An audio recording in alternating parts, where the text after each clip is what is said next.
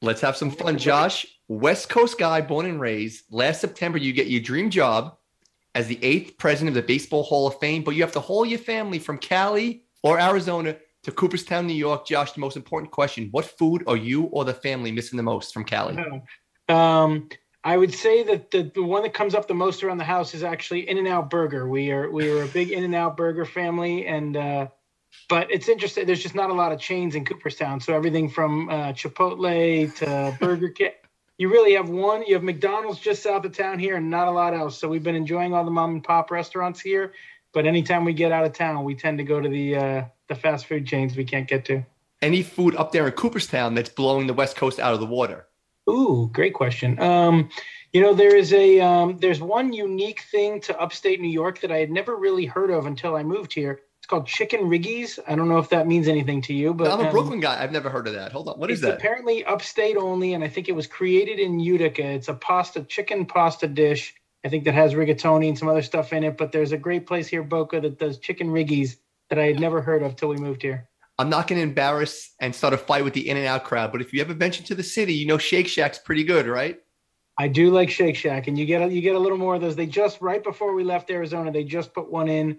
Um, literally, they put one in Arizona right when we left town. So I never had one in Arizona, but I am a fan. I've had them at, at Citi Field too. Well, congratulations on being the eighth president of the Hall of Fame. Uh, my question is, it's a silly one, but how and why is there only eight presidents? Um, it's not a silly one. It actually makes sense. Um, so it actually probably has to do as much with as, as cool as it is to say that there's only been eight of us. Um, there were actually prior to that, in the early days of the Hall of Fame, there were what they called directors. It was kind of somebody who ran the building, but it wasn't quite the same. So it wasn't until about eight people ago that they started referring to it as a president. Um, so I don't know how many, if you count the directors, there haven't been that many, maybe 12, 13. I mean, it's obviously a job you want to hang on to for a long time. So it's been around 83 years, and a lot of people want to do it for 10 years plus. That's that's what seems to happen. Have you fanboyed out yet and did the night at the museum and at 2 a.m. open the door and walk around? Have you done it yet? Be honest. I have not, but I do. What's funny is I do go in um, every day. I have a calendar reminder pop up and just reminds me, hey, go into the museum and go see something you haven't seen or read a plaque that you don't know a lot about the guy. Or and and so I I do that most days. And then honestly, a lot of times, what's interesting is when the doors open at nine.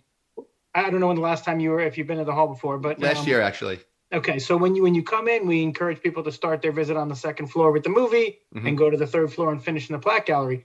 So when I get in, I'm usually here most mornings by about 7:45, 8 o'clock. Um, it's it's empty. I'm in the plaque gallery by myself, and uh, quite often I just kind of look around and I can't believe that this is my office. You grew up in uh, Cali. Were you a baseball fan or, or sports fan? Um, both, but definitely baseball was always my top sport. I mean, far more than anything else. It's it, for me, it's kind of baseball, college basketball, and football are the three that I follow the most. But um, I just I grew up a Dodger fan, loved baseball since I was five years old, and have worked in it since I was 18. So it's uh it's pretty crazy where my career. Most most people who dream of being in Cooperstown don't dream of doing it this way, but it's worked out for me. And I always love, and I'm not going to rehash it because you say it every interview, but Steve Sax was your favorite player. I love when people have random favorite players. Like my dad was Mickey Mantle. He can walk on water. When you say Steve Sax, I'm like, how cool is that? Like a different player. And why was the, the uh, one reason you love Sax? Um, I think it was his hustle. I mean, I was never the best player, and I, for anybody that grew up in the '80s, you remember this guy would draw a walk and he would sprint to first base, and nobody did that. He just he's. I was a second baseman. I love. I wore number three because of him, and I don't know if you saw the news this week, but he actually just lost his Yes. son in the in the crash, and um, it's just devastating news for for anybody. Obviously, all of those who lost people in that crash. But Steve was just here a couple weeks ago for our Hall of Fame Classic game, and I was catching up with him, and now to think what his family's going through is just it's it's scary stuff. You and I have the same loves baseball, college basketball, college football. I root for a good college basketball team. You can see behind me Kentucky. How'd the, how'd the Josh, how'd Josh from Cali end up in Indiana, the Hoosier State? Um, actually, interestingly enough, the same that my uncle who introduced me to baseball when I was five years old sent me my first pack of baseball cards.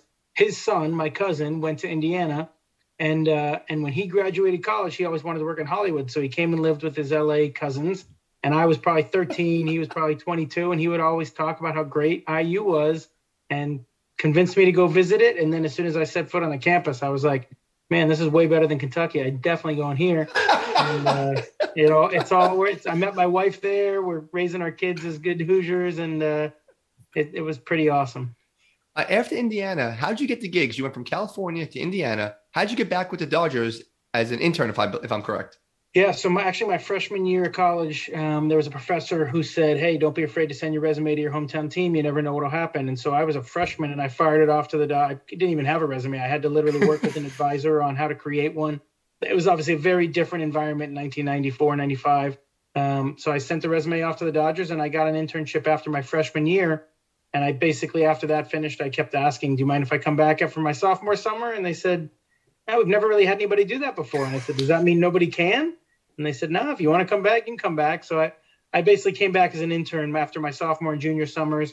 And then luckily, right when I was graduating college, somebody left left in the department I worked in.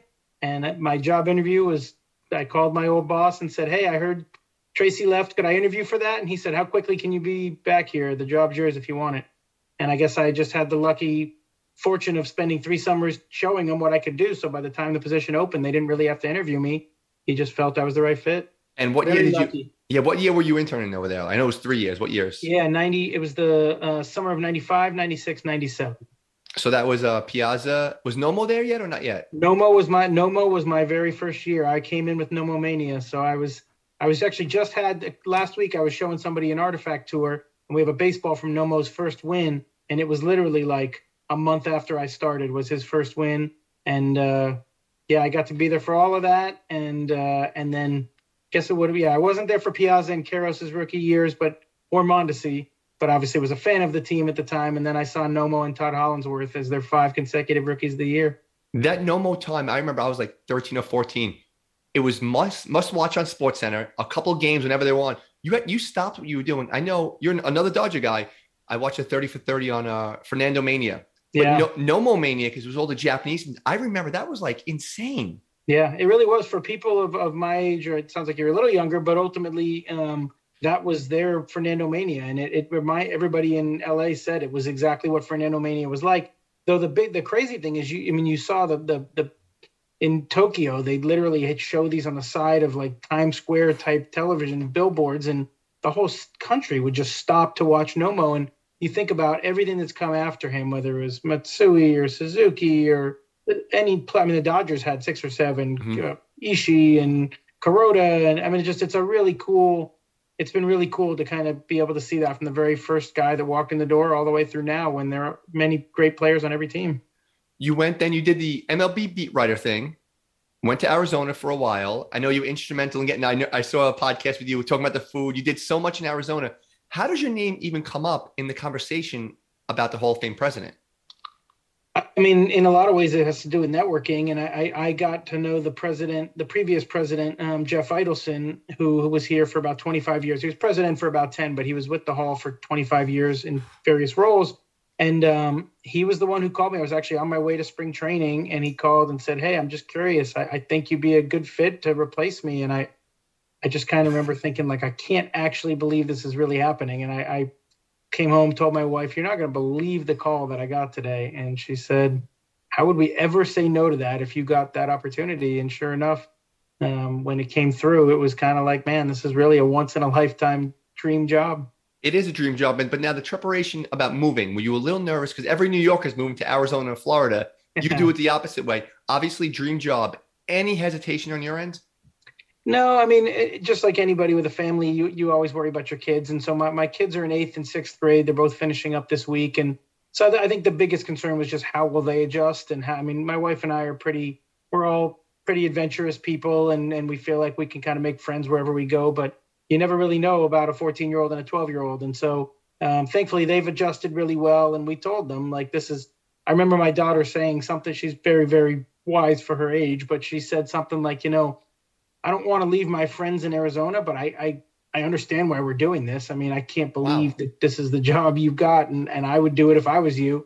Uh, my son actually, after 10 minutes of talking about it, finally stopped. He goes, I thought you were kidding. Is this real? and I said, No, we've been talking about this for 10 minutes. This is real. Um, and they, uh, thankfully, they're all settled in pretty well, and we're living right here in the village.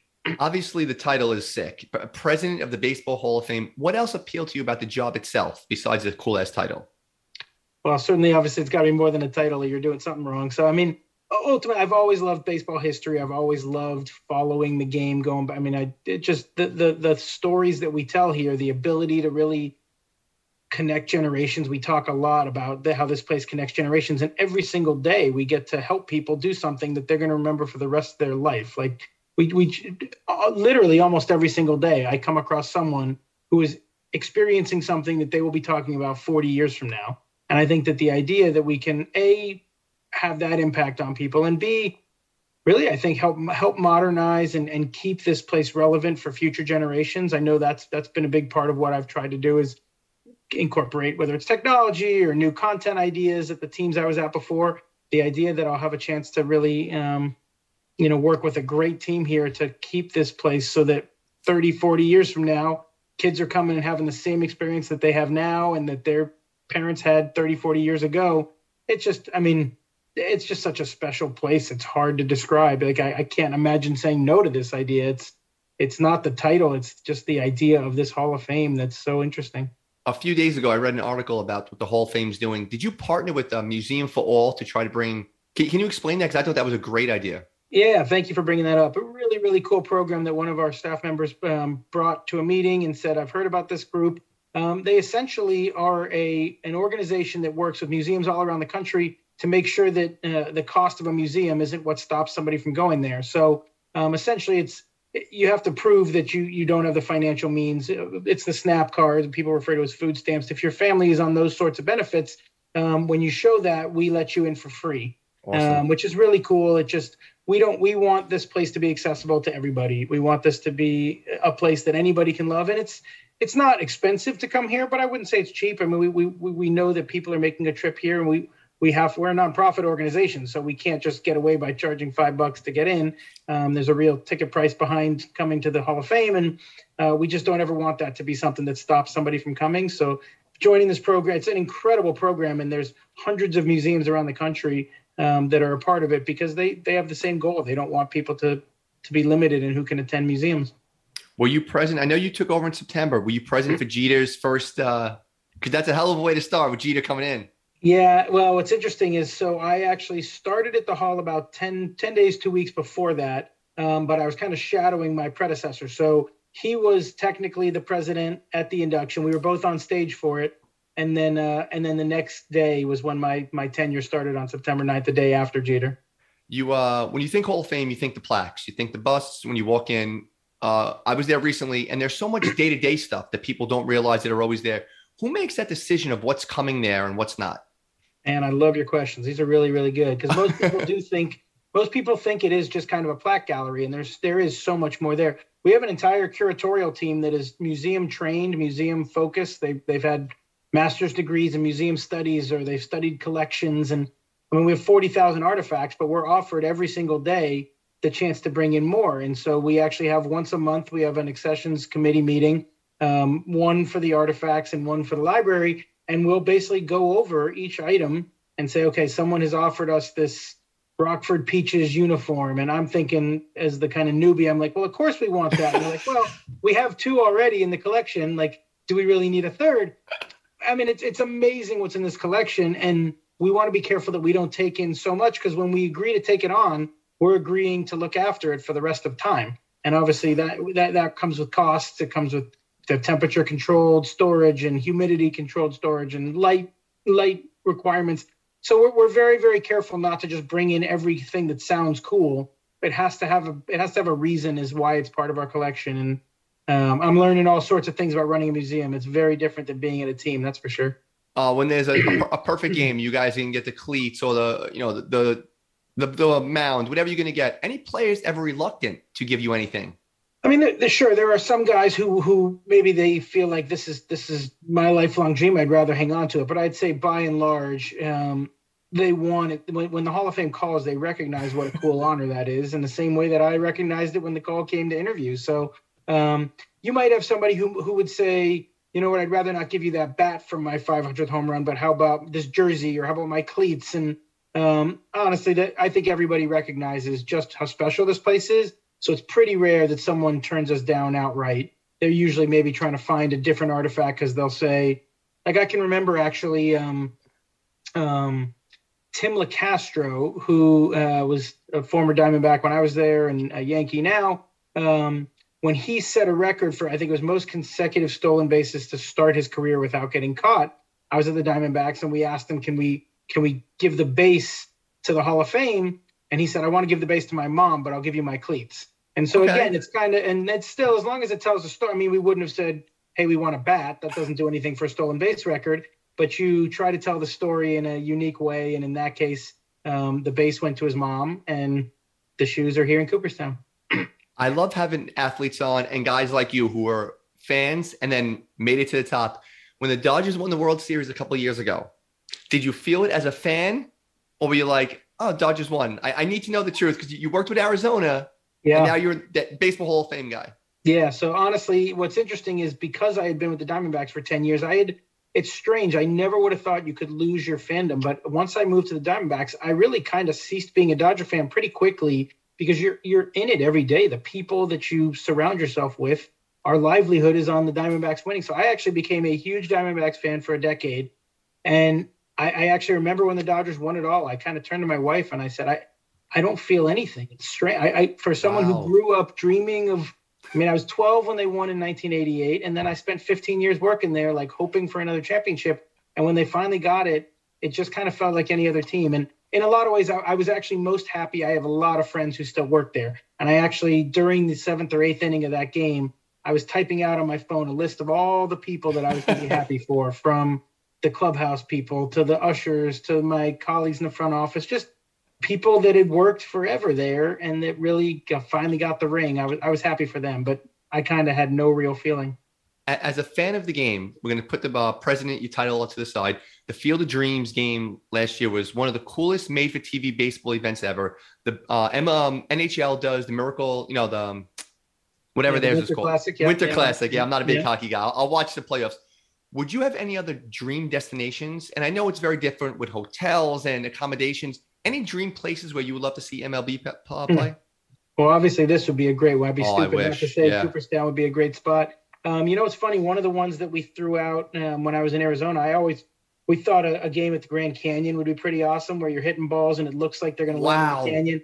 I mean, I will say this: MLB is doing a great job of exploring all sorts of places. They're looking into a lot of different ideas, um, and I think they're smart to do so because they they honestly that Field of Dreams game was the best event that MLB has put on in 20 years. It was I was there on site and I mean, you just you come through, you walk through through the movie set, and then you come into the. I was with my my family, and you we were walking through the corn, and you come out on the other side, and you can hear the audio piped in. Is this heaven? No, it's Iowa. And you're looking up at the big league state. It was it was so well done, and um, I think they can continue to do that in a lot of places. And I know they're looking into doing it at a lot of places that will continue to just market the game in a really really positive way.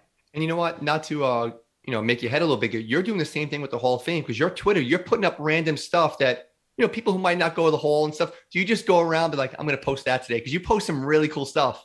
I appreciate that. Honestly, what I what I'm trying to do is just give people a taste of what life is like in Cooperstown and what life is like at the Hall of Fame. And it kind of amazes me when I when I talk to my friends around the game how few of not how few, but I guess how many have not been to Cooperstown. A lot of them have, but a ton of people haven't.